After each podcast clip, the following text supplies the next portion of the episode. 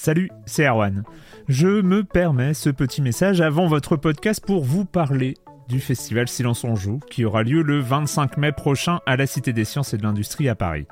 De 10h à 22h, on vous prépare une journée qu'on espère passionnante avec des discussions, des débats au cœur même de la Cité des Sciences et une soirée mémorable dans un grand amphithéâtre.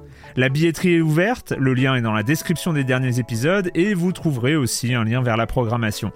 C'est 20 euros pour la journée et la soirée, et si vous voulez juste passer nous voir en journée, il suffit d'une entrée classique pour la cité, c'est 13 euros tarif plein avec éventuellement des réductions. C'est la première fois qu'on organise un truc pareil et on espère vraiment que vous répondrez présente et présent. En tout cas, nous, on a très envie de vous croiser de rencontrer celles et ceux qui nous écoutent chaque semaine. Rendez-vous donc le 25 mai et je vous laisse avec votre épisode de Silence en joue ou de la bande-annonce ou de Gâchette gauche ou de Dans la boucle. Enfin bref, bonne écoute. Hiring for your small business? If you're not looking for professionals on LinkedIn, you're looking in the wrong place. That's like looking for your car keys in a fish tank. LinkedIn helps you hire professionals you can't find anywhere else, even those who aren't actively searching for a new job but might be open to the perfect role. In a given month, over 70% of LinkedIn users don't even visit other leading job sites. So start looking in the right place. With LinkedIn, you can hire professionals like a professional. Post your free job on linkedin.com slash people today. Silence on joue, Erwan Cario, bonjour.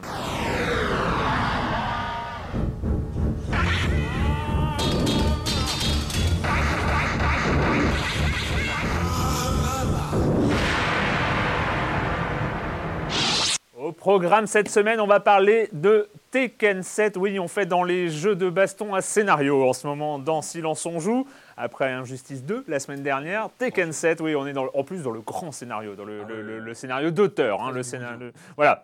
Et, et puis, on ne va pas parler que de Tekken 7, on va aussi parler d'un livre, on va parler d'un auteur, d'un créateur de jeux vidéo, on va parler de Suda 51 avec, euh, je promets, Mehdi Debabi Zourgani. Bonjour Mehdi. Bonjour Arwan. Euh, et puis, euh, bah, voilà, tu, tu es auteur avec euh, Florent Gorge, Oui. donc de, aux éditions Pix and Love de Suda 51, le punk du jeu vidéo japonais. Biographie exhaustive, euh, mais on va en parler, on va en parler très très vite dans, dans ces... Et puis j'accueille aussi mon, un de mes chroniqueurs favoris, Patrick Helio. Bonjour Patrick. Bonjour Erwan.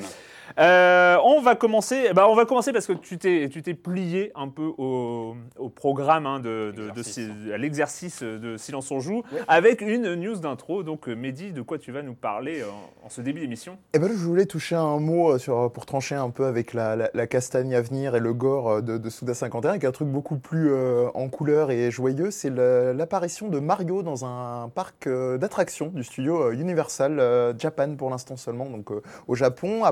Apparemment, ça devrait arriver aux alentours de, de 2020, donc il y a un peu de marge le temps qu'ils construisent et qu'ils mettent ça en place.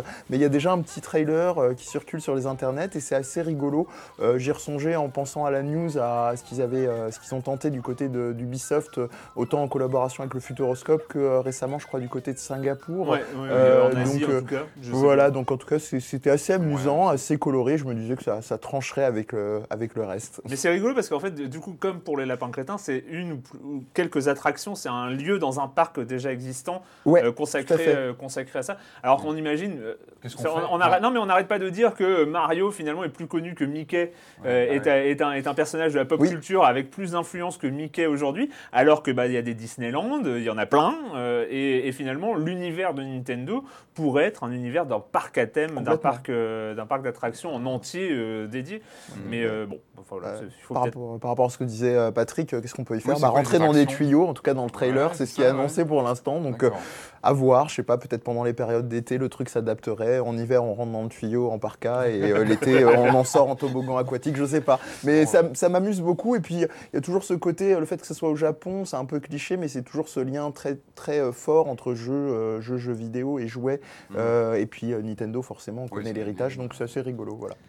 Patrick, Ouais. euh, Patrick, toi, Oui, c'est alors, bah, c'est là, c'est là, c'est là, là, Bah ça- oui, c'est c'est euh, là, ça on arrive, peut- On ça peut pas faire cette émission On sans parler de l'E3. Évidemment, Ah oui. ça va être le grand événement de la semaine prochaine. Je pense qu'on en parlera la semaine prochaine. Dans la prochaine émission, on fera un petit débrief de, de- de ce qui a pu se dire.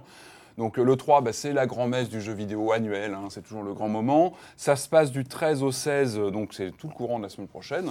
Euh, ça commence comme d'habitude en préambule avec des, des- des conférences, des constructeurs. Euh, je crois que c'est Electronic Arts qui ouvre le bal cette année, Microsoft qui va suivre, Nintendo, euh, Sony. Enfin Nintendo c'est un, c'est une Nintendo vidéo Direct, euh, ouais. Nintendo Direct. Donc voilà, on reparlera de tout ça euh, la semaine prochaine lorsqu'on en saura un peu plus. Mais bon, c'est voilà, évidemment, on va tous suivre ça de très près parce que c'est là que les annonces arrivent, c'est là qu'on va en savoir plus sur la fameuse Scorpio de, de Microsoft. Euh, on va en C'est savoir encore plus un, sur les- profitons, hein, c'est les derniers jours où on peut l'appeler Scorpio. hein, bah Peut-être, oui, bah on va oui, voir, hein, on va voir, on va voir ce- comment ça va se transformer. C'est le Project Scorpio, est-ce que ça va, qu'est-ce que ça va devenir? On va, on va voir ce que ça va devenir.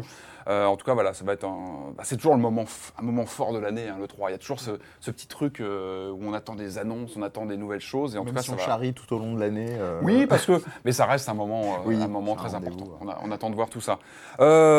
Justement, lié à l'E3, alors on avait eu des grandes annonces, je crois que c'était il y a un an chez Sony, on avait parlé Final Fantasy VII, d'un remake en épisode qui a l'air de traîner un petit peu. Je crois qu'il y a eu des, des- le développement est encore en, en patine un petit peu. Et là, Shenmue 3, qui était une des grandes annonces chez Sony, et là on vient d'apprendre que le jeu était reporté au deuxième semestre 2018. Alors c'est, c'est- on va dire que c'est un peu inquiétant Ouais, hein, parce ouais. que ce jeu on n'a pas vu grand chose du tout pour l'instant. Euh, on rappelle qu'il avait quand même fait un Kickstarter qui avait remporté plus de 6 millions de dollars, hein, qui avait réuni quand même pas mal de pas mal d'argent. Euh, donc voilà, il est reporté. Euh, c'est, voilà, c'est, dommage parce que c'est, une licence. euh, on est tous attachés à Shenmue, c'est tous des- on a tous des souvenirs avec ce jeu. Il nous a tous voilà, on- il nous a tous beaucoup touchés Ouais. à l'époque. Et, et bon, voilà, ce Shenmue 3, il fait- moi, il me fait un peu peur. J'avoue que les reports, les, on voit pas trop où ça va. Donc, wait and see, mais c'est pas de très bon augure. Donc voilà, ça, c'est un jeu qu'on attend et on n'attend pas grand-chose. On n'entend pas grand-chose plutôt. Et puis, il y a ces jeux qu'on n'attend pas forcément, mais qui, qui font parler d'eux, bah, notamment Bubsy, euh, qui revient. Alors, Bubsy, vous allez me dire, c'est quoi Bubsy? Oui, voilà, c'est bah. C'était un jeu de plateforme de, de 1993 euh, où on incarnait un lynx roux. Alors, euh, pourquoi? On resitue un petit peu. On est en 93. Sonic fait un carton monstrueux et on a tous ces clones de, de- de- de Sonic qui arrivent. On a eu Mr Nuts, on a eu, euh, on a eu Zool, une, fourmi qui courait aussi. Et puis il y a eu ce, donc ce Bubsy en 93 qui était sorti sur euh, Super NES et, euh, et Mega Drive, qui est un bon petit jeu que moi que j'avais bien aimé à l'époque qui n'a pas non plus euh, eu aujourd'hui, qui n'a pas forcément un souvenir monstrueux, mais qui a plutôt une, une sympathie. Il y avait une suite en, en 94, une version 3D un peu ratée en 96. En fait, il a suivi un petit peu le- la chronologie habituelle de ces séries qui sont un peu cherchées en 3D puis qui ont disparu complètement. Et là, ça revient. On a eu une annonce donc d'un Bubsy euh, The Woolies Strike Back euh, qui sortira fin 2017 sur PS4 et PC. Alors lui, il renoue avec, euh, bah, là aussi, on renoue un petit peu avec les clichés, c'est-à-dire qu'on va être en 2,5D, c'est-à-dire qu'on est sur une réalisation 3D, mais une mise en scène 2D euh, dans l'esprit. Bon, alors c'est bien, hein, Bubsy, euh, encore une fois, là, on l'avait un petit peu oublié, ça revient. Non, ce qui est, ce plutôt intéressant, c'est que c'est le studio Black Forest qui est derrière. Alors Black Forest, c'est un studio allemand, et on les connaît notamment pour avoir repris en main la, la- série Gana Sisters, qui était ce fameux jeu mythique des années 80, qui avait été interdit parce que c'était un, un, un pi- un plagiat de, de- de- de Super Mario Bros. Mario, à l'époque, ouais. il avait été complètement interdit. Et puis Black Forest l'avait remis en scène euh, il y a quelques années. C'était plutôt pas mal. Ils avaient fait un bon jeu de plateforme 3D euh, dans l'esprit, pareil 2D, 3D, euh, plutôt réussi. Donc c'est ce studio allemand qui travaille sur le retour de Bubsy. Donc voilà, ça peut, ça peut faire un, un petit jeu sympa. Toujours étonnant de, euh, de comme ça euh, redonner vie à des, à des Bah, choses qu'on a bah, complètement oubliées. ouais, fait. n'attendait pas forcément. ouais. euh, voilà, bon, bon, on verra. Ça peut être une bonne surprise. Après, euh, à se demander quel soutien, parce qu'autant même déjà, Sister, quand c'est ressorti, il y a eu un très gros soutien communautaire, euh, comme les jeux Ouais. euh, type Shantae et compagnie. Un Sonic, ça arrive, pourquoi pas. Même un Sparkster, il y a un capital sympathie, mais Bubsy, je vois Bubsy, pas trop. ouais, euh, même, même, ça- les, même les clones de Banjo-Kazooie euh, qui sont sortis il y a pas longtemps, dont le nom m'échappe. bizarre, ouais. Euh, ouais. Et puis même la bande-annonce, on voit le logo Accolade. Je sais pas si vous vous rappelez, Accolade, c'était cet éditeur des années 80, Test Drive et tout. Donc, je croyais que le studio avait disparu. Il y a encore le logo. Enfin, c'est bizarre. Bon, à voir. À voir. À voir. Le com des com de la semaine dernière. Alors, je commence avec un, commentaire un peu spécial parce que c'était c'était sur euh, ma, ma, ma séquence finale. hein, et quand vous ne jouez pas, vous faites quoi Où j'ai donné. Ah oui, c'était Un, un- un- mais c'était voilà. bah, très cryptique. mais oui, mais oui, mais c'était cryptique, mais en même temps, ça faisait de- au moins deux numéros où j'avais rien. Enfin voilà, et donc je me sentais. Tu Ouais, il y, il y il avait une sorte de Il y pression. avait un embryon. Il Et donc, en fait, j'avais donné le nom d'une BD, mais sans donner tous les éléments. Et donc, euh, c'est vrai que j'ai culpabilisé. Euh, ma la BD, finalement, donc, s'appelle Internet au-delà du virtuel. J'avais donné le nom du scénariste, hein, qui était Jean-Noël Lafargue, mais j'avais oublié donc le nom du euh, dessinateur. Dessinateur et coloriste Burnia, et c'est aux éditions Le Lombard. Voilà, comme ça, c'est fait. Comme ça, c'est fait, on sait de quoi on parle. Bref, euh, sur l'émission en, en elle-même, euh, Red, Red qui écrit Donc, si j'ai bien compris, Rhyme, c'est plutôt pour les enfants, pas créatif pour un sou, mais pas désagréable non plus. Bah, je crois que je vais passer mon tour et suivre l'avis de Boule à Poire en misant plutôt sur une autre nouveauté, The Sexy Brutal. Et enfin, Jérémy Israël qui répond à Red, euh, un jeu pour les enfants pas trop mal, qui tourne sur Switch et qui concentre tout ce que mes enfants ont raté ces dix dernières années. C'est au contraire absolument parfait. Voilà, c'est peut-être un jeu pour les enfants, mais c'est un jeu parfait pour les enfants, nous dit Jérémy Israël. Euh, voilà, donc ça c'est le com des com de la semaine dernière. Et là, nous allons commencer à parler de cet ouvrage. J'ai oublié, hein, Mehdi, de, de dire euh, que par ailleurs, en plus d'être auteur de cet ouvrage, tu es euh, animateur du podcast Je Game, moi non plus. Voilà, tout à fait euh, co-créateur et, euh, et- enfin animateur, on, on- on alterne Oui. avec, les, avec les copains, mais oui, oui, tout à fait, depuis maintenant 5 ans. Voilà, Donc, vous allez nous la- rattraper. Non, bah non, la parce que- longévité, ouais, ouais. Euh, donc, euh, donc Souda 51 qui est le huitième, le huitième euh, livre euh, de, le- de la série des grands noms du jeu vidéo hein, chez Pix and Love. Et ben pour commencer, avant d'en parler, ben, on va voir des images peut-être du jeu le plus emblématique de, de Suda 51. Je veux bien sûr parler de Killer 7. No matter how many times you try, the result will be the same. Mr. Mills wants you to kill this man. Somebody's calling out to me. I'm counting on you. Yes, sir. Yeah.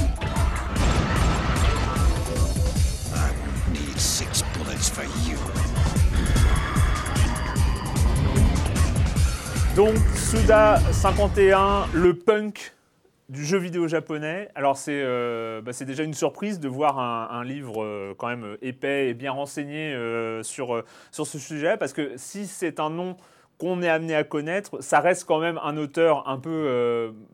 J'allais pas dire un auteur indépendant, mais c'est un, un auteur presque underground de, de- de la création, de la création japonaise, même si bah, certains de ses jeux, dont Killer 7 a, a fait quand même beaucoup parler de lui euh, au début des Heroes et, et No More Heroes, Ouais, donc au début des années 2000. Euh, donc comment es-tu a été, as-tu été amené à travailler sur ce projet? Euh, bah, tout simplement parce que le bonhomme m'intrigue depuis un, un sacré bout de temps. Euh, c'est un peu quelque chose que j'ai en commun avec Patrick, parce qu'on avait euh, discuté bien avant le, même le projet. Et en l'occurrence, bah, simplement, entre guillemets, en le démarchant. Euh, le, bah, pour l'anecdote, j'avais rencontré il y a pas mal d'années maintenant, je crois qu'on doit être à pas loin de 4 ans, euh, à la Japan Expo, lorsqu'il était de passage avec euh, Akira Yamaoka, donc compositeur entre autres des musiques de Silent Hill.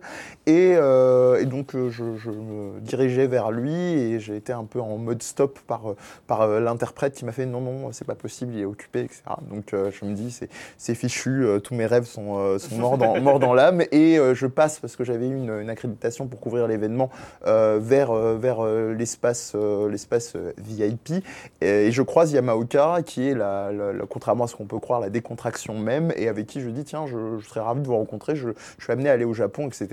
Il me fait d'accord, il me donne sa carte.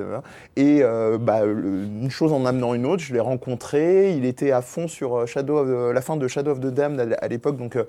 J'avais pas pu le rencontrer à ce voyage-là, mais euh, le contact avait été un peu euh, indirect mais posé, et euh, tout ça s'est réglé au Toulouse Game Show qui a suivi donc il y a maintenant un peu plus de trois ans, pareil, et ça s'est décidé là avec donc Pix and Love à l'époque, donc Marc Petroni qui est maintenant responsable Mm. donc publication avec qui on a on a verrouillé ça avec bien entendu l'aide de, en, en- en soutien striker de, de Florent Gorge. Qui est, pas, Qui est euh, co-auteur, voilà, euh, oui, effectivement, c'est- voilà.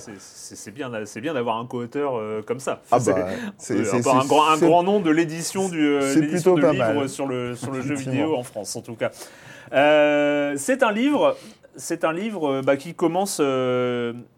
Qui commence de manière assez abrupte, hein, Mm. euh, on va pas vous le cacher. Euh, c'est une biographie, une biographie chronologique, une biographie qui, euh, qui commence au début. Et les premiers mots que je me permets de lire ici. Le petit Goichi pousse son premier cri le 2 janvier 1968 dans la clinique du Eda, une petite aggloméra- agglomération localisée en plein cœur du département de Nagano.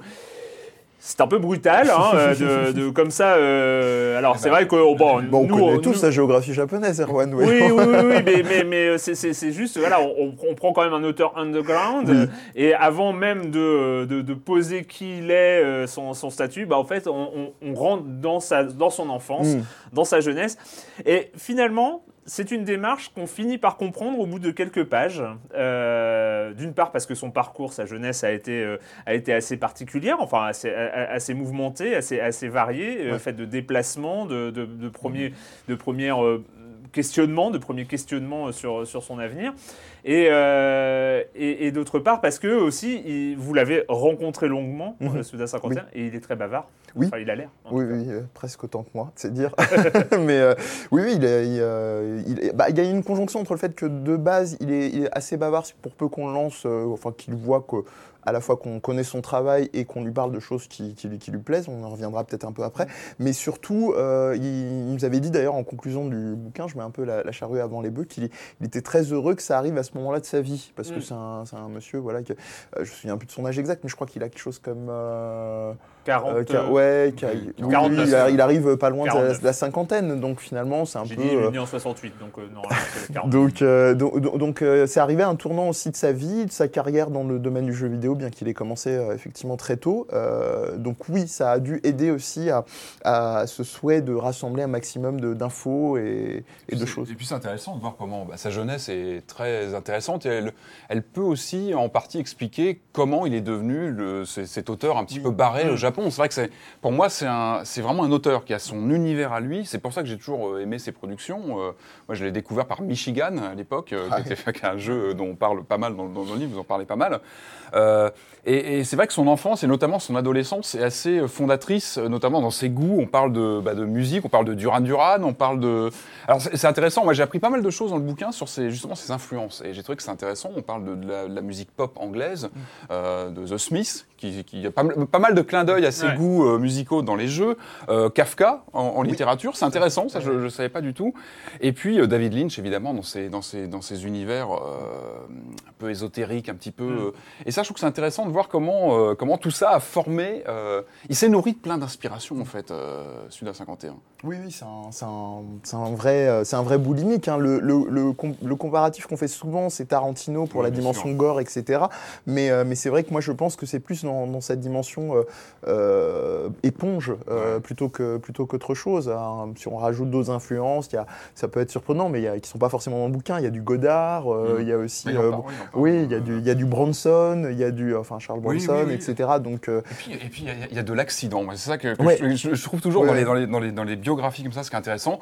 On a toujours une vision extérieure. On se dit, bon, il y a une cohérence dans la façon dont les jeux sont conçus, euh, l'évolution. Et en fait, en rentrant dans le détail, on se rend compte que c'est le chaos. Que ce sont des accidents, que ce sont des rencontres, que ce monsieur n'était pas du tout destiné euh, aux jeux vidéo. On Déjà. sent que il n'est pas du sérail du jeu vidéo, il n'a Ouais. pas de formation, il arrive par accident total. Ouais. On va peut-être pas rentrer dans le détail, mais Ah bah si, si, si, si, si. ses premières si, si, si. orientations, euh, ses premières Non, il- professionnelles, c'est hallucinant. Enfin, il, Il part- faut rentrer dans le détail parce que. il, il bosse bah, dans les bombes funèbres, il bosse sur, euh, sur plein d'autres choses, et il arrive dans le jeu vidéo. bah, chez Mickey, on parlait d'Universal Oui, il est- il, bosse en animateur à Disneyland. Ensuite, rigolo, euh, ben ça c'est le début, de, le, le début de sa vie professionnelle. Mm. hein, donc où il arrive finalement à Tokyo pour suivre des, de- une école de, de, De mode. de, mode, hein, design, de, de design Mais ce qui est fréquent hein, chez les créas japonais, hein, beaucoup viennent du domaine euh, du design, ce qui est beaucoup moins. euh, en, en France, on a cette dimension beaucoup plus balisée, Mm. beaucoup plus. euh, on, on crée une formation euh, dédiée, game designer, etc. Au Japon, il y a vraiment cet héritage. il a- n'y a, pas vraiment de, de, de frontières dans les champs du design. Ah bah là, Donc oui, euh, les gens se baladent dans l'animation, les gens. Même quand on regarde les, une carrière de, de, de créa de jeux vidéo, il peut avoir été aux musiques, il peut avoir été Ouais. euh, au background design, des choses comme ça. Donc, il y a une euh, forme de logique. Enfin, son arrivée chez Human. rien, oui, on peut trouver- Non, une mais cohérence, alors revenons, revenons quand même parce que moi je, je trouve ça assez fascinant. C'est vrai que euh, voilà, il arrive à Tokyo donc dans- pour faire une école de mode qu'il abandonne très très vite Ouais. parce Il que voilà, cours, il, a- il a- visiblement, il- il l'école, découvre. Tokyo euh, comme euh, comme un provincial euh, découvre la capitale et donc en fait il laisse assez vite tomber euh, tomber ses études. Il peut pas euh, pour trouver pour trouver, il fait des job alimentaire. Mm. Euh, il, va, il, il est agent immobilier, euh, il est euh, tout ça. Et par hasard, il débarque dans une boîte euh, de, de création de sacs à main. Euh, donc, euh, où il reste, il, il reste pas mal de temps. Et donc, en plus, quand il raconte ça, ça a l'air d'être un- une sorte de mini période enchantée de sa vie où il a, il a découvert comme ça qu'il pouvait être doué dans un métier, finalement. C'est- peut-être ça qu'on retient du, du truc.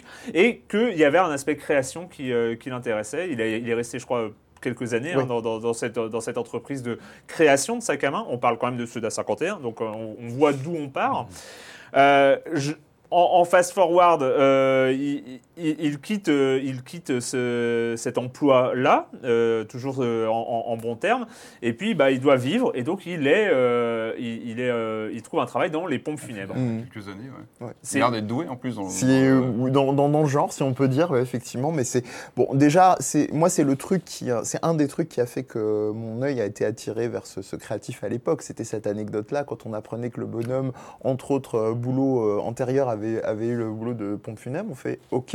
Euh, on voit les jeux, on se dit bon, pas trop surprenant. Mais d'un Mais- autre côté, après, on voit que c'est finalement, ça peut être cliché de le re- réduire qu'à ça, parce Ouais. qu'il arrive vraiment à vachement sublimer ces univers morbides, gore, et que et que quand on gratte un peu, tu parlais de Michigan, qui est ce jeu qui était sorti sur PlayStation 2, où on incarnait un, un, un reporter, enfin un caméraman, pardon, euh, et où on, on est entre les frontières de, de, de, de ce qu'on appelle au Japon euh, les eroguro, donc le érotique et le grotesque. Enfin, il y a, y a des, des univers comme ça qui sont toujours euh, très, très, très mixtes. Donc on peut pas le cataloguer. Ouais. C'est ce qui Oui, fait. euh, on sent qu'il parle avec beaucoup de respect de son métier dans les pompes funèbres. On sent Oui, que ça l'a beaucoup Ah, touché mais et qu'il avait un autant rapport sur les sacs à humain, main et euh, des- les, pompes funèbres. Et surtout, On sent que c'est. Donc, euh, on va juste parler de ce, de ce moment dans sa vie, parce que c'est un moment, et, et c'est un moment qui amène à, à- à ce livre, qui amène à tous ces jeux.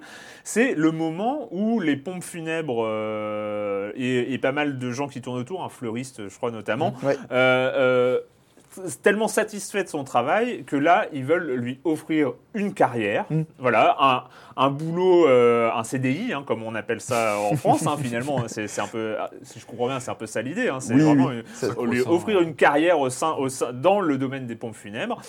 Et là, bah, il, a, il, a, il, a, il a sa femme. euh, Sa il femme a- qui l'aide hein, d'ailleurs à se remettre en question. Non, mais- On et- sent et- que, elle- Et il y a ce, ce- elle lui cette pose des bonnes questions, sa femme. et et il y a cette proposition qui arrive, euh, voilà, le- la carrière dans les pompes funèbres, la stabilité de l'emploi. Il est sur le point de répondre oui, et sa femme lui dit bah oui, mais t'as toujours voulu être créatif, tente une dernière fois. Fonce, ouais. Elle- Fonce avant d'accepter, tente une dernière fois.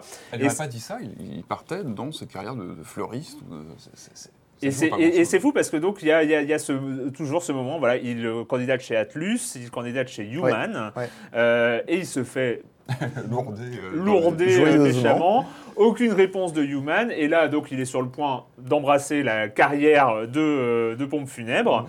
Et sa femme lui dit bah Non, mais tu n'as pas eu de réponse, appelle-les. Ça se joue à ça, en fait, ouais, sur un coup de fil. qui- Sur un, sur, un, sur un malentendu, ça peut marcher comme, comme Et, ra- et dirait, raconte euh, juste la suite. mais, les- Mais, les- les- euh, alors après, effectivement, il, il téléphone et là, euh, bah, ce qui va se jouer, et euh, forcément, euh, en tant que fanat, je ne peux pas ne pas en parler, euh, c'est sa connaissance encyclopédique du domaine du catch. Ça, Euh, alors euh, ça, bon, il va falloir euh, heureusement que Erwan est là pour cadrer parce que euh, sinon je vais faire très très long. Euh, c'est l'amour d'un personnage en particulier qui est euh, connu peut-être de loin par ceux qui aiment la pop culture, euh, qui est un personnage qui s'appelle euh, Tiger Mask. Euh, même si vous ne connaissez pas le catch, vous l'avez peut-être vu aux alentours de séries d'animation, voire euh, des adaptations live, etc. Et euh, on lui dit, voilà, on a euh, cette production autour d'un- d'une licence phare de Human, enfin une des licences phares euh, sportives, qui est Super Fire Pro Wrestling.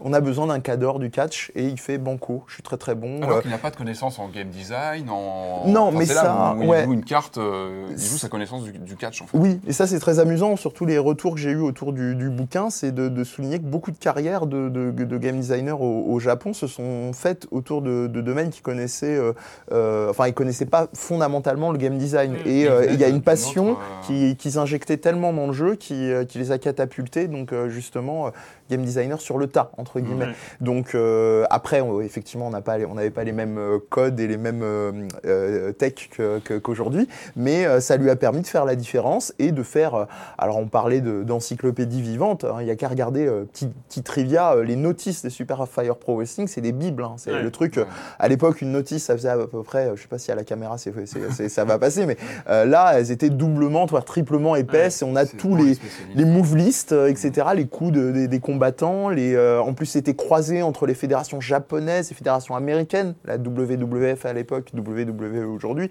Enfin, voilà. Donc, euh, et comme tu le disais, bah, il, il se, il se retrouve là-dedans. Alors Et surtout que, en fait, le, le passage que lui raconte après, c'est euh, ce coup de fil qu'il donne, qu'il il appelle deux semaines plus tard. Mm. Euh, finalement, on lui dit ah oui, ah, bah, c'est vous le fan de catch, Ouais. machin. on avait Euh, oublié. Ouais, on avait oublié. Alors que finalement, il avait été recalé. Il Ouais. avait juste oublié de lui renvoyer la, la lettre de refus. La politesse japonaise. Et en fait, au- moment où il appelle, c'est juste que le réalisateur, le, le- le directeur de la licence Mm. euh, de, de jeu de catch vient tout juste de démissionner et il cherche quelqu'un pour le remplacer parce que c'est le seul expert en catch chez Human. Oui. Et donc il y a ce candidat qu'ils ont recalé mais sans le prévenir qui rappelle. Et, Et lui, bon, ça fait un peu storytelling, mais euh, je pense qu'il y a quand même beaucoup de vrai là-dedans. Mais euh, et, et- et il rappelle et il est embauché pour ses connaissances de catch et, direct- et directement propulsé à la tête d'une équipe. Management d'une équipe de pour, 10 personnes, euh, ouais. une dizaine de personnes. ouais. pour la, la- la sortie du numéro 3, enfin du ça, euh, le, le, le 3, euh, le final, 3 final euh, bout. Final, final bout. Et là, c'est là où c'est passionnant, je trouve. C'est là où on sent, en lisant le bouquin, qu'il il vacille, parce qu'effectivement, il faut qu'il prenne en charge une équipe de développement alors qu'il n'y connaît rien en soi. Donc, euh, lui, il apporte sa connaissance du, sport en lui-même. Et c'est là où j'ai trouvé qu'on on- on sentait qu'un auteur est en train d'émerger, c'est quand il, il donne son impulsion à la série, notamment dans le deuxième titre sur lequel il travaille, le spécial. le Ah, ça bah voilà, Où là, ça, je trouve ouais. que c'est passionnant parce qu'on voit l'émergen- l'émergence d'une signature. Mm. On sent quelqu'un qui veut apporter de la, de la narration, qui veut apporter, qui a, il y a une prise de risque en termes de, de- ouais, d'écriture. On parlait de Euh, storytelling fait avec des, ouais, auteurs sur le, sur- et il apporte vraiment une narration Mm. avec, euh, je sais pas si on va en parler là, mais Ah, vas-y, on peut spoiler un jeu il y a de un 80. mode- il y a un mode story, déjà. histoire qui est complètement fou, hein, avec quand même un personnage principal avec une fin quand même assez malheureuse dans le jeu. C'était assez osé. C'est-à-dire que on raconte, comme dans tous les modes histoire des jeux de sport, l'ascension d'un Un sportif. sportif avec Le euh, personnage arrive au bout de sa quête, arrive à être champion du monde euh, de catch, si ça veut dire quelque chose, mais euh, et, Et- et- il se suicide. Il se suicide à la fin. Et a priori, ça Ok. fait un tollé, euh, Après, il y a quand même des éléments un petit peu plus subtils dans ses relations personnages. Euh, Il y a deux autres choses aussi à détailler. C'est que, euh, un, dans, euh, il y, a- il y a quand même tout un héritage. Il y a notamment un manga qui est très connu qui s'appelle Ashtanojo, des personnages euh, au, au destin plutôt tragique. Hein. Ashtanojo est, réputé euh, pour. euh, bah, il meurt sur le ring. hein. C'est un boxeur qui meurt sur le ring. L'illustration est très connue, donc je pense que je vais pas trop recevoir de lettres de menace. Et, euh, et surtout, euh, bah, la réalité du catch aussi. hein. C'est-à-dire que c'est un domaine. euh, on a beau dire, oui, c'est des gars en slip, ils portent pas les coups et compagnie. C'est des gars qui, en fin de carrière, un, sont défoncés parce que les coups, sont mine de rien, sont portés. Et puis deux, il y a tout ce qu'il y a à côté, stéroïdes et compagnie. hein. Il y a Ouais. notamment, pour ne citer que lui, il y avait un catcheur euh, canadien qui a eu un destin tragique qui s'appelait Chris Benoit euh, dans la WWF à l'époque, euh, qui en gros a, a flingué sa famille et s'est flingué lui-même juste après. Donc, donc Ouais. c'est pas si, euh, Oui, c'est oui, pas a- si capillotracté que ça. Ouais, oui, il y euh, a a quand même. euh, on on sent une volonté quand même de, de Suda 51 très vite de s'approprier des, des- des- des- des licences qu'on lui confie. Euh, Oui. Je pense à Twilight Syndrome qu'on connaît pas malheureusement en Oui. Europe. hein. Ou pareil, euh, il récupère une série en, qui est déjà lancée, il lui récupère un développement en cours Oui. et il va le transformer. Il va jouer avec les codes, il va se l'approprier, il va transformer un petit peu l'univers euh, en l'adaptant à ses goûts. Et là encore, on, on voit l'émergence d'une signature et de, je pense, de sa vision à lui de- d'un matériau préexistant qu'il va transformer. Pour moi, c'est vraiment l'émergence d'une euh, bah, d'un auteur en fait dans le jeu vidéo. Enfin, moi, Et là, et là bah, donc là, on va, on, on- parce que voilà, il y, a- il y a quand même beaucoup de choses, hein, il y a quand même beaucoup de choses dans, dans, dans ce livre-là. Euh, c'est vrai que là, il, est- il fait le début de sa carrière chez Human, Oui. et euh, suite à je ne sais plus euh, quelle sortie, il y a euh, la boîte qui s'appelle ASCII, c'est Oui. ça Ouais, puis- Exactement. Euh, Finance, je- hein. voilà, qui, euh, qui est dans une sorte de, logique de pépinière, hein, guillemets, de pépinière. on appelle ça euh, aujourd'hui, c'est-à-dire d'aider des nouveaux studios à se lancer et qui, euh, grosso modo, propose à, à, Goichi Suda, hein, qui n'était pas encore connu sous le nom de, de Suda 51, euh, à Goichi Suda, pourquoi est-ce que tu ne montrais pas ton propre studio? Et c'est vrai que pour lui qui est créatif et qui a envie de partir dans ses propres projets, et ben, euh, il s'est dit euh, Banco, et c'est là où ils fondent Grasshopper, Oui. euh, donc qui va être le studio qui va voir naître les jeux dont on parlera dans la deuxième partie, après, euh, après Tekken 7. Euh, donc on, on va revenir, hein, donc on va revenir sur, euh, sur Suda 51, le punk du jeu vidéo japonais. Mais nous allons quand même parler d'un jeu qui sort là en ce moment, c'est Tekken 7. Some fight for vengeance. Others fight for honor, duty, or debts that can never be paid.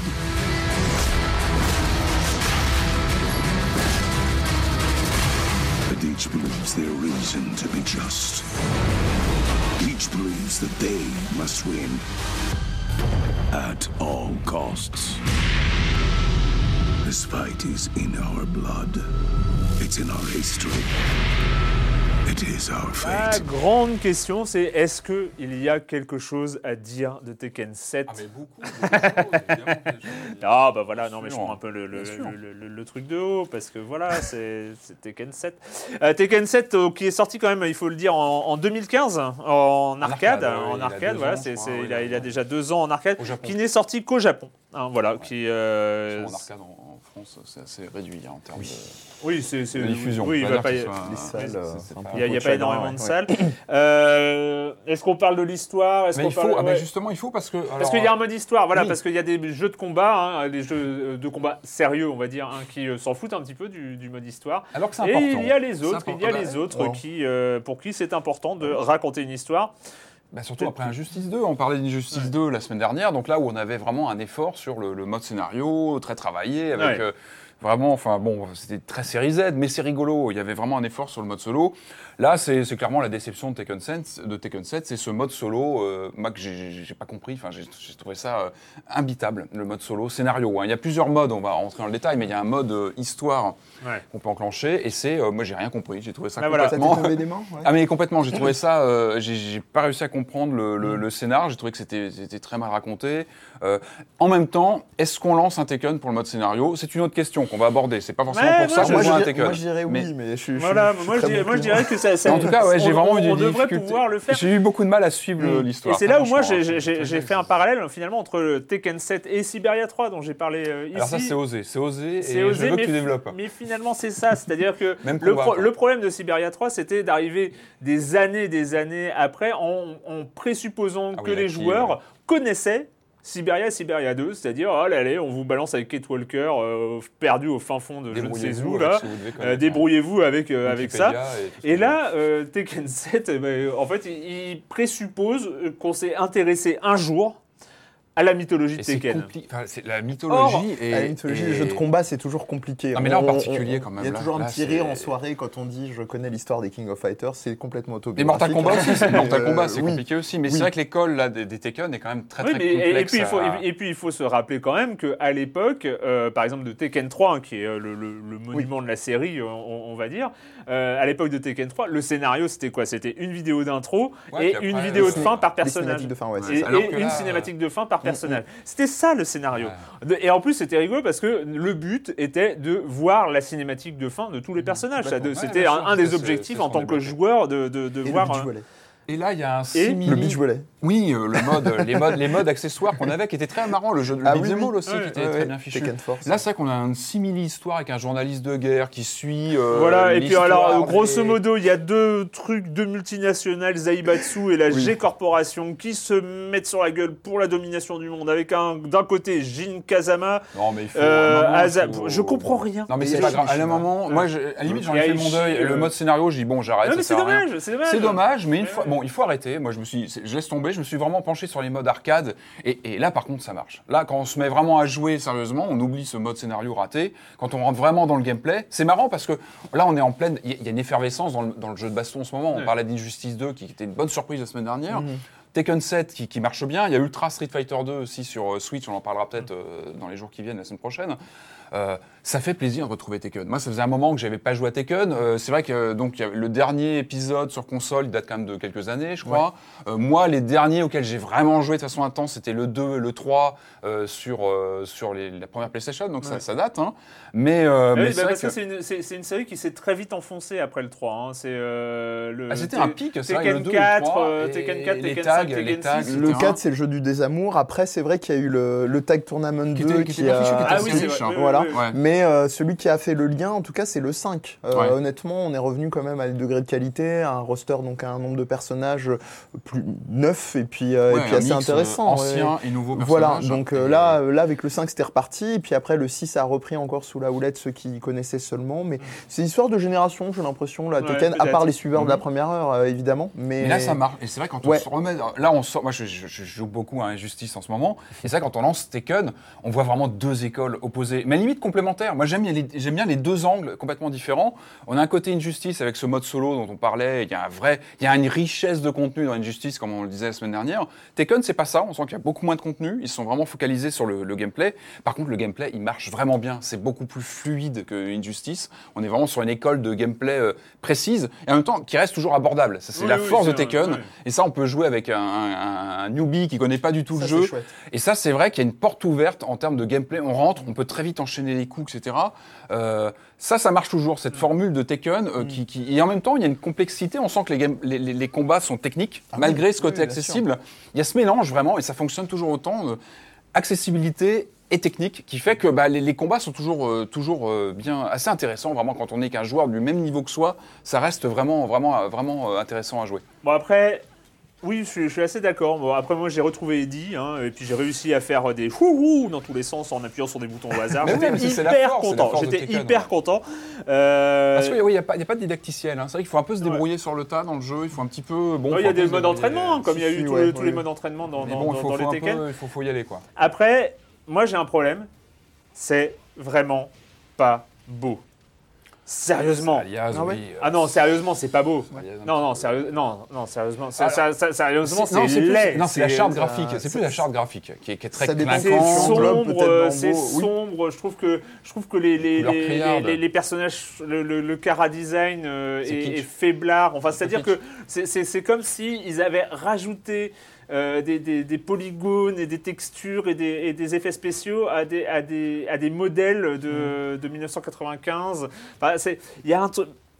Il y a un truc qui, euh, qui, je trouve, qui ne fonctionne pas sur. euh, Un peu rétro. C'est un peu Euh, rétro. C'est pas que ça fonctionne pas. Je trouve qu'il y a un côté un peu rétro dans, le- dans le Je trouve- je design, dans le, dans le look. C'est sombre, c'est tout le temps sombre, c'est tout, tout- tout le temps un peu pesant, c'est tout le temps. Après, Euh, c'est le, on, on le- l'histoire, mais elle l'est, euh, elle est vachement. Enfin, il y, a- il y a une dimension, Ouais, bah, euh, il y a c'est la lutte effectivement mais- mais euh, de, des de- deux de fait, je familles. trouve que euh, c'est- un échec à ce niveau-là. C'est-à-dire que euh, tu, oui, il y a un mode histoire, il y a un univers euh, sombre à la Tekken, euh, machin, Mm. c'est la fin du monde, tout ça, tout ça, tout ça. Euh, sauf qu'à la fin, comme tu le dis Patrick, on est, on joue au mode arcade.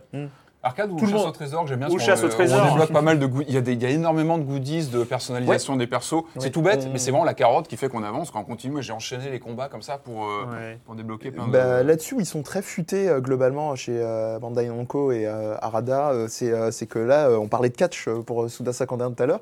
Il se trouve qu'il y a un partenariat euh, donc avec la NJPW, qui est la, la fédération de Puroresu, donc euh, la fédération japonaise de catch, enfin la plus connue en tout cas.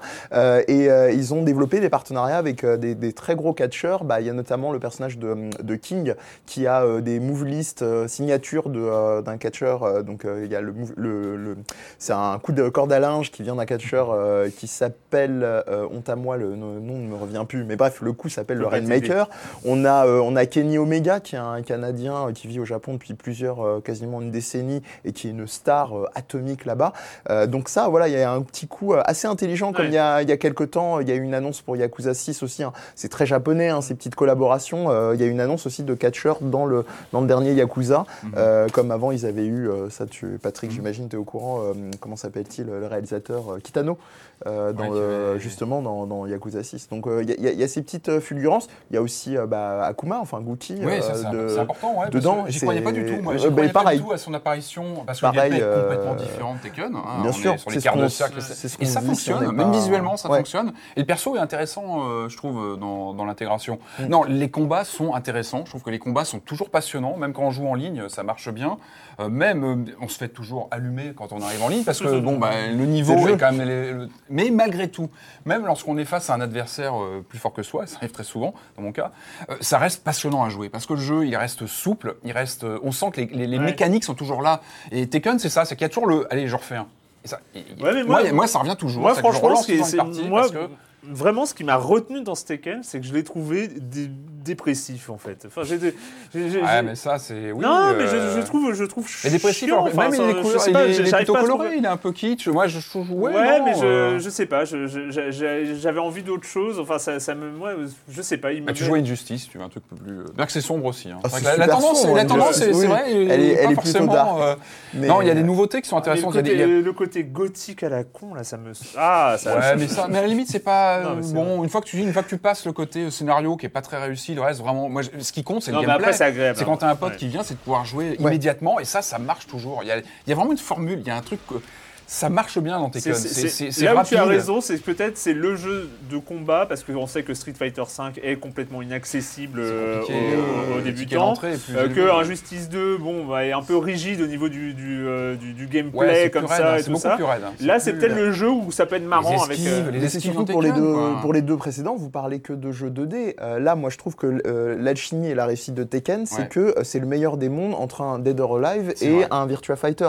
C'est-à-dire, il n'y a pas le degré d'exigence d'un Virtua Fighter qui, euh, je, dé- je déprime de ne pas avoir assez de temps pour pouvoir jouer à ce jeu-là, mais quand on s'y met, c'est oui, c'est extraordinaire. exigeant, ouais. Euh, mais, euh, et, et d'un Dead or Alive qui est peut-être, bon, là encore, plus les fans. permissif, on va dire. On peut dire ça comme ça. Et là, c'est un, c'est un super, c'est un super entre-deux avec, comme le disait Erwan tout à l'heure, des- ouais, et puis un roster. Enfin, Latéral. file la banane, même si le jeu est, dé- est- est déprimant, dépressif, comme tu dis. On a toujours Ouais, bah, des pandas, des, oui, des- non, c'est robots, des C'est machins. complètement délirant. Enfin, ouais, oui, voilà. On, on- on peut pas bader. euh, si on veut un peu parler quand même des euh, jeux euh, majeurs de notre Ouais. ami. non, euh, il y a non, des choses importantes comme c'est les contres qui sont interrompus. Il y a un Oui, nouveau système ouais, de mais et les non. rages, les rages aussi qu'on active à la fin, mais qui permettent aussi de retourner complètement les combats. Et ça, ça donne une dynamique euh, intéressante parce que ça, ça, ça, ça met la pression pendant les combats. Je trouve Mm. ça, ça, ça, ça met un coup de fouet. Voilà. Oui, oui, les, euh, les Tekken échappées. 7 sur PS4, sur Xbox Et puis tout se fait avec un- une monnaie in-game pour l'instant, donc il n'y a pas de. Tout est plutôt fair play, après, dans ce que j'ai vu pour l'instant. Mm. Tout se fait dans in-game, on n'a pas rajouté de l'argent pour l'instant pour euh, acheter tous les trucs de personnalisation, etc.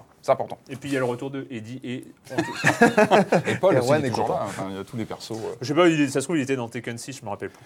Euh, mais je sais qu'il avait disparu un jour et, et ça m'avait rendu triste. Dans Tekken 4, je crois qu'il avait fait disparaître. Bref, euh, on va revenir à Suda 51, mais avant, mais avant, il faut accueillir Monsieur Fall, Monsieur Fall de TrickTrack.net et sa chronique jeux de société. Bonjour, Monsieur Fall. Bonjour mon cher Erwan, cette semaine je vous propose de vous glisser dans la peau d'un commerçant parcourant les routes méditerranéennes il y a de cela fort longtemps grâce à Century, la route des épices. C'est un jeu signé Emerson Matsuushi, c'est un jeu pour 2 à 5 joueurs à partir de 8 ans pour des parties qui vont durer entre 30 et 45 minutes et c'est édité en français par Plombé.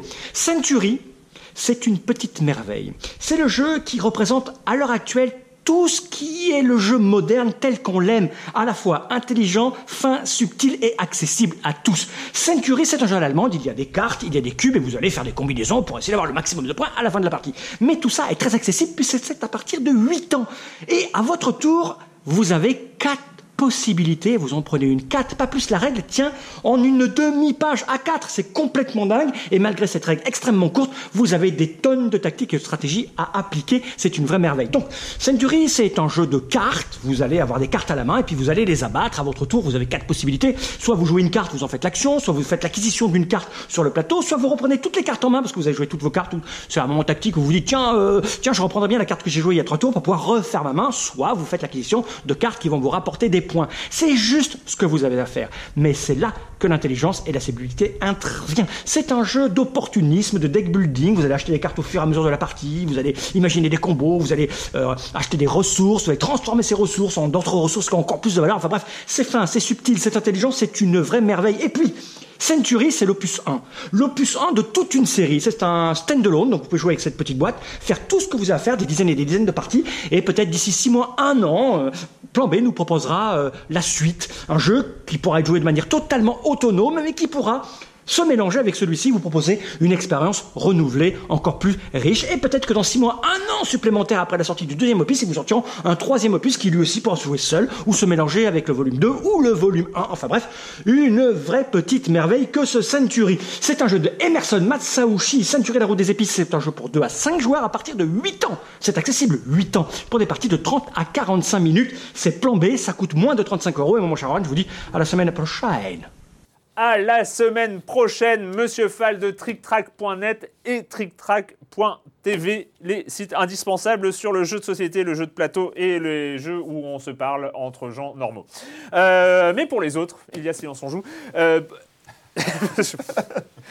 faut que je retravaille hein, ces transitions, ça va pas du tout. Mais bref, euh, on va revenir donc à Suda 51. Deuxième petit extrait vidéo, là d'un jeu dont on va parler, hein, euh, de, de peut-être son deuxième jeu un peu signature. Michigan. euh, Michigan. non, pas, Non, pas Michigan. Mais on va parler de Michigan aussi, promis. Là, on va regarder quelques images de No More Heroes et c'est l'édition euh, l'édition PlayStation. euh, Heroes. Euh, non, c'est le He- 2, pardon. Oui, euh, Heroes Paradise. Paradise. The gig? Assassinate the drifter. So I went where I was supposed to and waited for the guy to show up. And there he was. This cat, well dressed, cool, couldn't tell if he was the shit or just plain old shit. Yeah, so he's styling, fast, aggressive, and packing heat. Bada bing. Or at least it was supposed to be. Till she showed up. Her name? Sylvia Crystal, an agent with this Whatchamacallit Association. Congratulations. You are certified as the Il est 11th tout seul, il est tout seul à Suda 51 à euh, pouvoir presque se permettre de faire des espèces de trucs complètement jetés euh, comme ça. Et euh, finalement, bah, c'est ce qui, euh, on a parlé, on est arrivé à la création de Grasshopper, donc euh, son, son studio, où il va Mhm. apprendre aussi à diriger un studio, à, à Oui. devenir euh, entrepreneur euh, finalement à, à- à sa manière. Euh, toi, tu connais plus euh, donc cette, cette partie-là, hein, Patrick. euh, Ouais, non, mais moi, je, moi, comme je vous disais, moi, je suis assez fan du, du personnage parce que bah, je trouve qu'il a abordé des, des sujets. Il a même été assez pionnier. euh, je pense notamment à Michigan. C'est un titre qui est sorti même en Europe, qui a eu ce privilège. que C'est un peu une frustration du bouquin, c'est qu'il y a pas mal de jeux qui sont abordés qu'on n'a jamais eu en Europe. hein. Je pense à Contact ou des jeux comme ça. Je crois à ma connaissance. Si, il est Si, sorti si, Contact, l'avais pas eu. Euro Mais je sais qu'il y a eu, il y a eu, il y a quelques jeux comme ça bah, qui, qui sont pas sortis. Mm. Euh, Michigan, c'est le, c'est Grasshopper. C'est, Oui, oui, oui, c'est le premier titre. Michigan, il est sorti sur PS2 de façon bon, un petit peu, euh, un petit peu Ouais, ouais, réduite en, en Europe, mais euh, En donc 2D, on- il n'est même pas sorti aux États-Unis. était assez. Oui, il n'est pas sorti aux US lui. il est sorti Et, en euh, version localisée, en français. Mais euh, on s'en souvient d'ailleurs. hein, Il euh, oui, assez. euh, Et donc, non, non, euh, Michigan, c'est intéressant parce qu'on donc on, on suivait, euh, donc on était dans un- une enquête paranormale où on, on jouait un, donc un caméraman qui suivait, euh, qui suivait des journalistes sur le terrain. Et c'était donc un, un point de vue assez intéressant qui était assez annonci- annonciateur pour moi des Outcasts et toute, toute la, la série de jeux qu'on connaît Ouais, aujourd'hui avec cette ouais. vision. Même Resident. Outlast. Pardon, Ouais. Outlast, ou euh, Resident Evil 7 aussi, qui a repris parfois ce procédé. Pour moi, c'est un jeu qui était assez, euh, assez innovant pour ça. Et, euh, et c'est intéressant de voir qu'il a, il a aussi voilà, posé des, des- des jalons comme ça, qui, qui n'ont pas forcément marché sur le coup à l'époque, hein, plutôt, mais qui ont gagné un statut de jeu culte euh, au fur et à mesure au final. Il a fallu un certain temps comme Killer 7, qui n'a pas tout de suite... euh, je crois qu'il a, il a compris plus tard qu'il y avait eu un écho en Europe notamment. Ah oui, que- oui, ça s'est vraiment fait en décalé. hein. en décalé, Ah voilà, oui, entre la sortie et le... Euh, il s'en est rendu compte quand euh, il allait sur les salons et que des gens demandaient à faire des photos avec lui, euh, des selfies. euh, ah, vous êtes Souda 51. Et, et c'est justement bah, euh, Killer 7 qui a marqué. euh, Erwan en parlait un peu plus tôt. On ne le connaissait pas encore sous le nom de Souda 51. Ouais, c'est là que On, a, on, l'a, on, l'a, on lui a conseillé de mettre bien en avant son nom signature. Quoi. Ouais. Souda Et ça vient C'est d'où là que- Enfin, on sait, euh, alors, parce qu'il y a Go Ishii, euh, donc euh, Ouais, 5 donc, et 1, euh, Go Ishii euh, et Pour, 1. euh, ouais. Mais, ouais. euh, mais cette, cette signature Suda 51, c'est au moment de Michigan euh, non, non, avant enfin, ça a, été, ça a été vraiment marqué sur Killer 7. Ouais. Il l'a mis en avant au niveau du staff. euh, Quand on termine le jeu, on a vraiment Souda 51 qui apparaît euh, euh, écrit, euh, dirigé, euh, réalisé par euh, Souda 51. Et là, ça a été l'idée. Il y avait vraiment une intention et qui a été, euh, si mes souvenirs sont, sont bons, euh, soufflé aussi par, euh, par Mikami, Shinji. Mikami. Ouais, donc, avec qui a travaillé. euh, euh, donc euh, maintenant Bethesda et auparavant euh, série des Resident, euh, qui lui avait dit euh, voilà il faut quelque chose, un peu une marque forte. Et puis les gens autour de lui, hein, il y a, on parlait d'Human avant d'arriver, euh, de fonder Grasshopper, euh, il y a son, son bras droit qui est Kazuyuki euh, Kumagai, qui est son agent maintenant, euh, qui l'a suivi justement sur, sur l'aventure Grasshopper. Et on lui a dit euh, voilà mets-toi en avant, Ouais. essaye d'imposer quelque chose d'un- d'une marque entre guillemets Souda 51. C'est marrant parce que euh, dans, dans le livre, je reviens juste un tout petit peu en avant, mais ce qui, ce qui est assez fondateur, euh, enfin ce qui est assez marquant dans, le, le récit hein, de, de, de sa vie euh, à Souda 51, c'est euh, avant même qu'il soit dans le jeu vidéo, il, il avait cette, cette prétention, on va dire, parce que ça, ça, ça avait vraiment ce nom-là euh, à l'époque, la prétention de dire un jour, je serai reconnu pour mon travail de création. Ouais. Et, mais il savait pas, il avait jamais. euh, Ça aurait pu être le jeu vidéo ou autre chose. voilà, ça aurait pu être le jeu ouais, vidéo, ouais. euh, le, le sac à main, euh, autre chose. Et c'est vrai qu'il y a ce moment-là où euh, Souda 51 donc, euh, sort Killer 7. Euh, Il y a quand même le côté Killer 7, il est parrainé par un grand nom du jeu Ouais, vidéo, par oui. une figure euh, du jeu vidéo qui est Shinji Mikami. Mm. Qui, euh, comment ça s'est passé ce- cette Alors collaboration c'est assez dingo parce qu'il y a la dimension parrainage et forcément, euh, déjà en Occident, quand on est parrainé par un grand nom, on a la pression. Au Japon, sans être trop dans le cliché, on rajoute la, la- vraiment la pression hiérarchique. Donc ça fait ça d'accumuler. Ça fait aussi accumuler qui faisait des va-et-vient à l'époque entre Tokyo et Osaka pour à chaque fois effectivement montrer la progression de son jeu. Et puis surtout qu'au début, il se- il s'est pris un bon euh, retour euh, sur Terre, il s'est fait bâcher. Euh, il lui disait bon, il y a des trucs chouettes, mais bon, il va falloir que tu, tu travailles, mon coco. Ouais. bon, je la fais un peu. C'est intéressant, c'est intéressant, d'ailleurs, c'est que dans le bouquin, il rentre dans les détails un petit peu de ces versions qui sont Oui. recalées. Donc, on a Ouais, quelques ouais. détails de, de versions un peu alternatives euh, qui sont recalées. Donc, ça donne même des idées. Peut-être qu'un jour, on retrouvera d'une façon ou d'une autre. euh, ça, malheureusement, c'est un, truc. euh, j'ai très très peur parce que le Japon et garder les anciens travaux et la notion d'archive au Japon, surtout dans le jeu. Vidéo. C'est très très compliqué quand ils ont euh, les Japonais quand ils ont fini un jeu, ils- même une création en général, ils passent à autre chose. Donc ça c'est un truc qui fait très très peur. on sent d'un qu'il y a beaucoup euh, d'itérations qu'un jeu Oui, oui, oui, fois, elles sont disponibles un peu en ligne. euh, alors que quand on est confronté à Killer 7, Ouais. la première fois en tant que joueur, on a juste l'impression que c'est directement sorti d'un cerveau malade. Euh, parce que je rappelle le pitch, hein, on joue euh, sept tueurs en parallèle. En, euh, voilà. avec une personnalité haute qui s'appelle Garskan Smith. Et Ouais. On retrouve les Smiths parce que c'est un hommage au groupe euh, anglais dont parlait Patrick.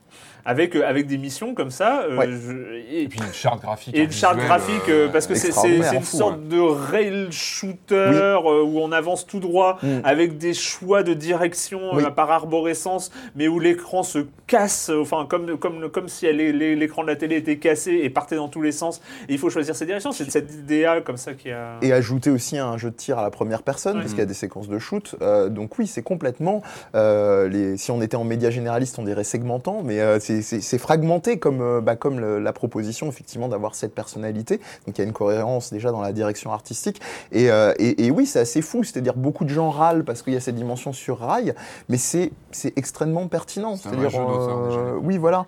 Euh, déjà, on, on- on suit, il y a quelque chose vraiment du flux, il y, a, il y a une identité visuelle qui, qui est complètement dingue, qui vient aussi d'un concept qu'il avait déjà travaillé en amont sur d'autres jeux, qui est le concept de fenêtre active, euh, où il a lié vraiment cette, cette dynamique visuelle très design et, euh, et la dynamique de jeu. Ce qui lui a été reproché, bon, c'est vrai que c'était assez clivant. euh, chez les joueurs en général. Alors, Killer 7 fait partie, alors je, je me trompe peut-être, hein, mais euh, fait partie voilà, de ces jeux qui euh, obtiennent un, un statut culte. Mais Ouais. fait partie À- les a Capcom posteriori. C'est ça le- le- les, cinq, à euh, les cinq jeux qui étaient normalement exclus Oui, euh, GameCube. Normalement euh, GameCube, puis bon, après, ça a PN03, été, euh, Resident Evil 5, euh, Ouais. le je sais plus quoi, Quatre. Phoenix qui est Quatre. jamais sorti, 4, merci.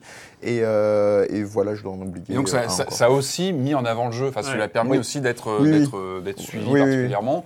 Et c'est là que bah, après il y a No More Heroes qui, qui- Mm. qui se dessine. Et là pour moi, enfin moi c'est vraiment le jeu qui m'a qui m'a fait vraiment euh, craquer pour son univers. Enfin je trouve que c'est un, il en parle bien dans le bouquin. Je trouve qu'il Ouais. euh, vous rentrez bien avec lui dans le dans le détail de comment c'est né. Et moi c'est ce que j'ai vraiment ressenti en jouant, c'est cette volonté de, de créer un monde, un univers. Alors c'est vrai qu'il y a le choix de l'open world qui était quand même assez risqué. On est en 2007-2008 Mm. sur Wii. Alors c'est pas forcément la machine idéale pour ça.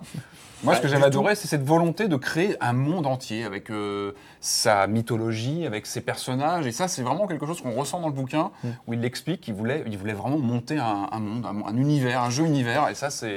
C'est toujours le travail invisible, mais euh, objectivement, dans l'exécution, euh, c'est ce qui lui a été reproché à la sortie de No More Heroes. C'est pas une réussite. C'est un, on va dire, c'est un GTA très très très très cheapos. Ouais, mais c'était justement, bah, c'est ce qui mais l'intention sa est là. Enfin, Oui, oui, qu'il y avait aussi un côté Très identifié risqué. aussi, Oui, encore une voilà, c'est Des- ça. Mais, euh, mais après, on peut pas lui enlever sa, euh, sin- sa, sa sincérité transpire. On peut lui reprocher l'exécution, à lui et à ses équipes. une folie, Mais, enfin, une euh, folie oui, ce jeu, il a, à tous les il y a, niveaux, il y a un euh, côté ouais, bien fou, sûr. quoi. Ouais. More Heroes, c'est complètement. euh, La, la- la- la question finalement, c'est euh, Killer 7 a un succès d'estime, un succès commercial limité, on va dire, même si euh, je pense que le fait Très que limité, même, voilà, ouais, très, ouais. très limité, hein, voilà, c'est quand mais même ça un, lui permet de rentrer un dans. jeu underground. euh, Euh, no More Heroes arrive, on sent qu'il y a quand même plus de budget. Ça, il a quand même réussi à se faire un nom. Comment ça s'est passé? Alors, ce qu'il faut savoir aussi de manière réaliste, c'est pas c'est pas le monde des bisounours, et il faut de l'argent pour continuer, c'est qu'il y a eu beaucoup de commandes. Euh, il y a eu des commandes not- notamment pour des jeux à licence chez, euh, on parlait de Namco Bandai pour euh, pour Tekken 7, euh, pour de deux séries d'animation qui sont Samurai Champloo Ouais. et euh, Tuk Tuk Tuk Tuk Tuk Blood Plus euh, qui, leur a permis un peu de renflouer les caisses. Et de se faire la main aussi en termes de 3D, de Tout à fait, ça, de- tout à fait. ça fait partie de- justement, on en parle dans le bouquin, de- d'un truc qui s'appelle la trilogie du sabre, dont Mhm. fait partie ces deux jeux-là et dont euh, No More Heroes et l'aboutissement. Il y a toujours des cycles. hein. Je parlais des fenêtres actives, c'est un cycle. Mhm. Euh, là, pareil, la trilogie du sabre. Donc il y a une cohérence globale. Après, la notion d'auteur, c'est très galvaudé et euh, certains vont venir la critiquer. Mais en tout cas, il y a une, il y a une ligne chez Grasshopper euh, qui, est, qui est déterminée. Et puis, surtout, c'est que bah, ce, ce type-là, c'est un gars qui arrive.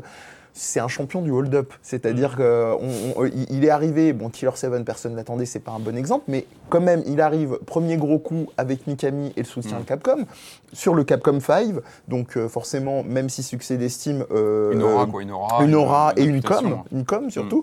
Euh, il arrive ensuite la Wii. Tiens, on a besoin de nouveaux gens. euh, Est-ce que vous voudriez exploiter le truc? Donc forcément, le jeu étant le plus excentrique du lot, beaucoup plus abouti que malheureusement un Red Steel par exemple à l'époque. Euh, donc forcément, il se fait un nom à minima. Après, je vais un peu vite, mais euh, la collaboration avec EA sur Shadow of the Dam. Donc euh, Qui est il a compliqué, visiblement. Enfin, Oui. quand on rentre dans les détails, oui, on oui, on- n'aura pas le temps de. C'est là où il est intéressant, c'est qu'on on voit qu'il a, il a touché à plein de formats de C'est ça. production différents. C'est ça c'est un qui- studio indépendant, mais qui s'est adapté à plusieurs. euh, Et, et- et au moins, au moins, ils ont tenté. Ça s'est mal passé avec EA, ça s'est beaucoup mieux passé avec la Warner, euh, Ouais, en, en collaboration aussi avec Kadokawa Games pour Lollipop Chainsaw, qui est leur plus grand succès de comment dire commercial. Un million d'exemplaires, qui est. Ouais, dans, le ce- bouquin, je dans, crois, dans- ouais. dans ces eaux-là, voire peut-être même entre temps plus. Mais, mais voilà. En, tout cas, c'est un type. euh, moi, ce qui est très marrant, c'est qu'il y a une anecdote à l'époque euh, quand j'avais été l'interviewer. euh, les, personnes, donc la, c'est une boîte de localisation qui est servie d'interprète qui s'appelle euh, 84, qui font de la localisation de jeux, qui fait des localisations de jeux genre Nier ou Monster Hunter, etc. On, les doit à ces, ces, gens-là. Et, en l'occurrence, il m'avait dit le laisse pas te séduire. Et quelque part, quand je l'ai rencontré vraiment en direct, je me disais, ouais, je le comprends. Parce que le gars a vraiment une aura, il a un truc, et je peux comprendre qu'il arrive à négocier. Et puis si on C'est ce arrive qui à... ressort aussi. hein, de, de- il, Bien ce- sûr. ce- ce- il a un charisme. Il a un charisme. un euh, charisme qui le permet. bah, Parce que voilà, c'est ce qu'il raconte d'ailleurs dans même à son arrivée à Human. Le mec, il vient de nulle part. Il se retrouve à diriger une équipe de 10 personnes seniors, qui ne enfin, le de connaissent pas, euh, qui ont déjà bossé sur les numéros précédents. Et il arrive en quelques semaines à s'imposer Voilà. euh, et tout ça. Donc c'est ce qui. C'est ce qui euh, dirige sa carrière finalement. Mais même si on regarde, je parlais de Hold Up, on reste sur l'actualité pour ceux qui connaissent rien de l'univers de Souda. Regardez les annonces de la Switch sur la dernière conférence. Il arrive, euh, la suite, entre guillemets, de euh, No More Heroes. Un art de, euh, de Travis Touchdown, le, le héros. Bonjour, au revoir, bonsoir, je pars. Et tout de suite, Qui, ouais, ça- qui arrive aujourd'hui dans le euh, bon Peter Molineux mais en mode hyper bullshit avec un art à venir dire on a ça à- les foules sont en mode waouh et, euh, et il repart Moi, j'étais quand même assez surpris. Je m'attendais à un joueur plutôt hardcore et tout, de- de- d'apprendre qu'il flippait complètement en jouant au Project Oui, Zero, le fameux génial. jeu d'horreur C'est euh, sur lequel dé- il a, il a bossé. Ouais, du ouais, coup. on décrit ça dans le Alors moi, j'étais surpris de voir qu'il il bosse, il jouait avec sa femme, qui Oui. limite l'obligeait à rester ça dans l'écran. et se foutait de sa gueule moi j'en parle beaucoup c'est un des passages que j'ai pris le plus de plaisir à écrire euh, Ah, le Pourquoi vous rigolez euh, Non, mais attends, il fait super peur. mais C'est euh. intéressant, c'est qu'a priori, il n'aime pas l'horreur euh, brute, en fait. Euh, C'est pour ça Oui. qu'il parle qu'il a détourné aime certaines, le gore, euh, mais pas certaines l'horreur comme. Twilight Mm. Syndrome, qu'il a transformé de façon plus psychologique. oui Il n'est pas fanat d'horreur gore euh, brute, mais Ah, plus si, du- c'est l'inverse plutôt il aime bien Il est- le gore euh, Mais il aime les dire. ressorts psychologiques. En fait, il aime apporter un ressort. euh, c'est les, re- c'est les ressorts qui vont lui faire plus peur enfin les esprits les choses comme ça qui. Alors on va regarder juste pour euh, dernier extrait, euh, une des dernières super productions hein, de, de, de Grasshopper qui avait fait pas mal parler d'elle hein, en termes de trailer, euh, 3.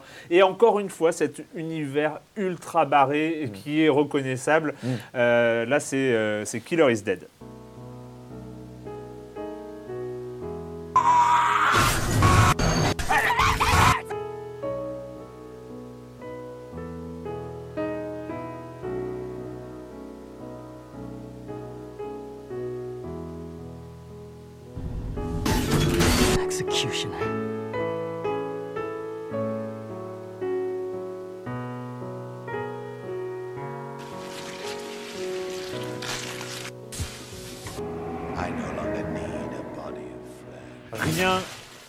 On se rend compte que cet univers est, enfin, cet univers est unique.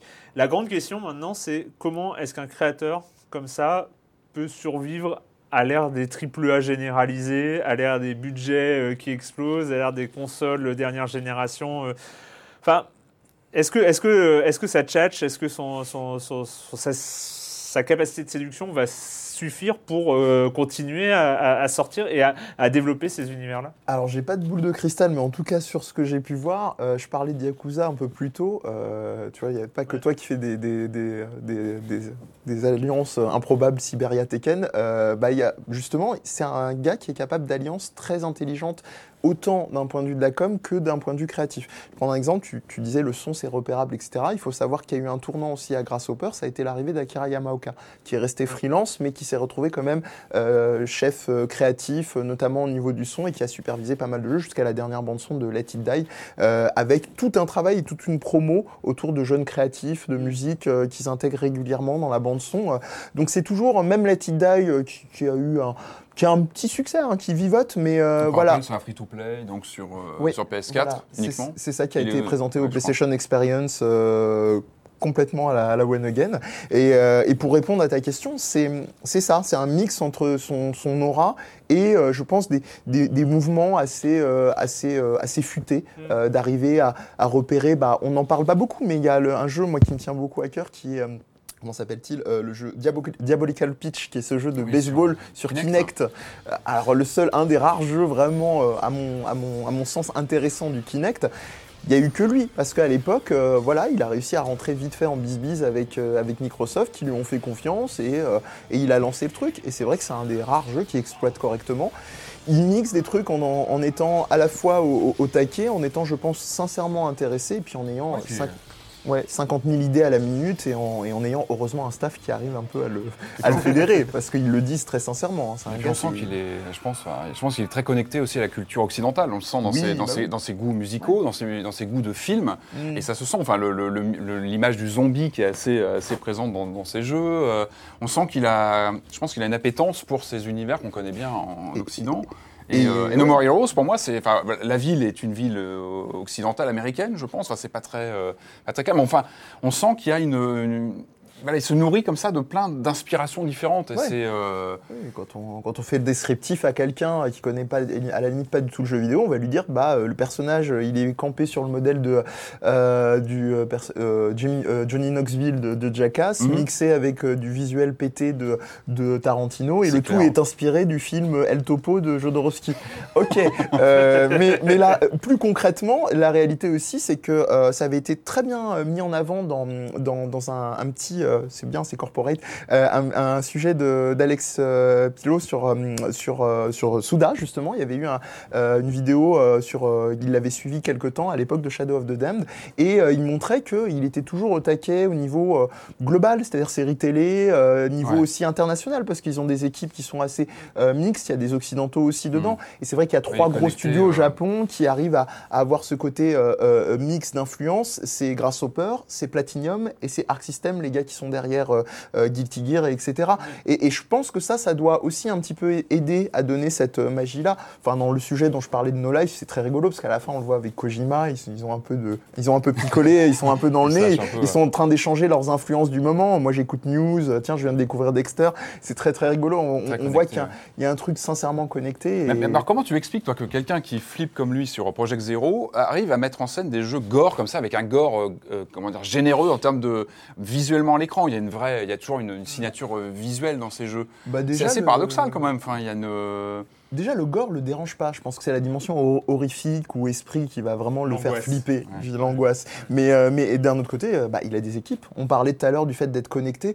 Euh, dans Let It Die, il y a ce système génial de, de personnages qui, une fois qu'ils sont morts, reviennent sous forme de haters, Ouais. hein, qui est clairement un truc de une, une grammaire d'internet. Et ça, il n'y a pas que lui. Je pense que c'est des générations plus plus jeunes. D'ailleurs, on n'a qu'à regarder. Vous regardez sur Twitter, la promo s'est beaucoup plus faite autour de Hideyuki Shin, qui a Mhm. supervisé justement le jeu.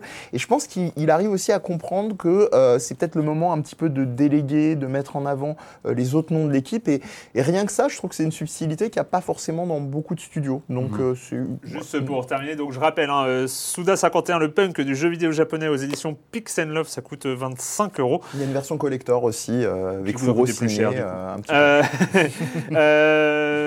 Juste voilà, c'est en fait finalement à la fin, à la fin du livre, ce qu'on se dit, c'est que peut-être que Suda51, le punk du jeu vidéo japonais, est aussi en en train de devenir, devenir patron de studio euh, plus que créateur. moment, oui. Voilà, qui on le sent dans le bouquin d'ailleurs qu'il a un moment où il doit prendre en- en- les rênes de sa Voilà, boîte et que son métier change aussi. Enfin, on sent qu'il a aussi d'autres responsabilités. Ouais, qu'il est- En tout cas, euh, voilà, une, une histoire. euh, C'est la seule biographie aussi complète hein, qui existe sur, euh, À, à notre connaissance, sur, oui. le, sur le personnage.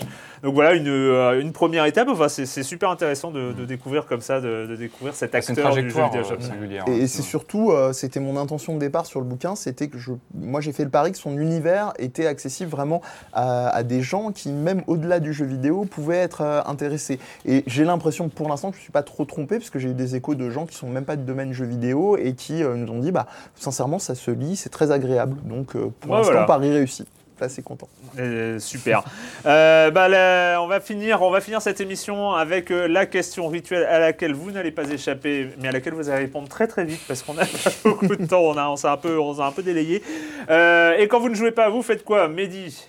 Euh, bonne question, très vite. Euh, le premier truc par la tête, euh, je fais du, bah, du podcast, pas pour refaire de, de- de l'auto-promo, mais j'en écoute beaucoup. Euh, je vais pas lister parce que sinon on va pas s'en sortir. Et, euh, et en l'occurrence, bah, j'en, j'en, j'en monte pas mal, avec euh, pas mal qui seront lancés en plus de, de jeux Game Moi non plus à la, à la rentrée. Je parlais beaucoup de catch depuis tout à l'heure. Il se trouve que je- j'en lancerai un, entre autres, à la rentrée dans les nouveaux podcasts. Donc voilà, culture, c'est Mehdi, passion catch, comme pour Martine. Euh, j'écoute beaucoup de ABCD podcast Gourgancast, voilà. Écoutez, euh, prenez des applications, euh, mangez-en, euh, et puis de toute façon, euh, euh, Silence en joue, on fait partie, donc allez-y. Voilà, formidable. Si on fait partie de, si on fait partie de la liste, c'est cool. Euh, Patrick. Ah, moi, cette semaine, j'ai lu une BD qui s'appelle Un Nouvel Espoir. Alors évidemment, je ne vais, pas- hein, je vais pas faire. euh, c'est évidemment la, la bande dessinée de Star Wars, en fait. Euh, Alors, ce qui est intéressant, c'est que c'est chez- en fait, c'est sorti chez Delcourt. Alors, c'est déjà sorti. Il y a- il y a déjà eu. En fait, c'est le, c'est la, c'est le comics euh, officiel de, la saga qui était sorti dans les années 70. Ce qui est intéressant, c'est que là, il y a une version spéciale qui vient de ressortir pour les 40 ans de Star Wars, euh, une version 3D de la BD qui vient de sortir cette semaine. Donc, on a des petites lunettes euh, vertes et rouges euh, qu'on met sur le nez et qu'on regarde. Donc, on a les planches en 3D. Donc, voilà, c'est rigolo, ça vient de sortir. Et donc, euh, donc voilà, donc c'est chez Delcourt et donc c'est un nouvel espoir en BD. Ouais, et ben moi j'ai pas préparé, donc euh, du coup en plus j'ai vu un truc, j'ai vu un truc, mais j'ai pas envie de faire la même que la semaine dernière, c'est-à-dire sortir ça, la moitié du nom avec euh, avec euh, le, le- écorcher le nom de l'acteur principal.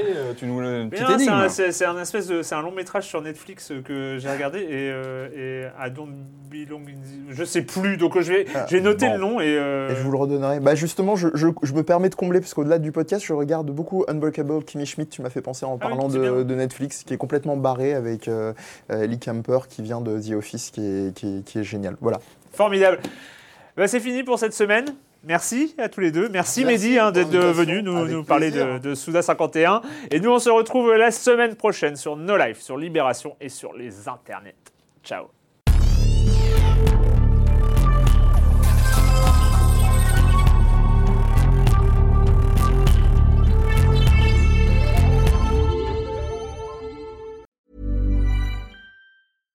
When you make decisions for your company, you look for the no brainers. And if you have a lot of mailing to do, stamps.com is the ultimate no brainer. It streamlines your processes to make your business more efficient, which makes you less busy. Mail checks, invoices, legal documents, and everything you need to keep your business running with stamps.com. Seamlessly connect with every major marketplace and shopping cart. Schedule package pickups and see your cheapest and fastest shipping options from different carriers with rates up to 89% off USPS and UPS rates. And with the stamps.com mobile app, you can take care of mailing and shipping wherever you are. Make the same no-brainer decision as over 1 million other businesses with stamps.com. Sign up with code program for a 4-week trial plus free postage and a free digital scale. No long-term commitments or contracts. That's stamps.com. Code program.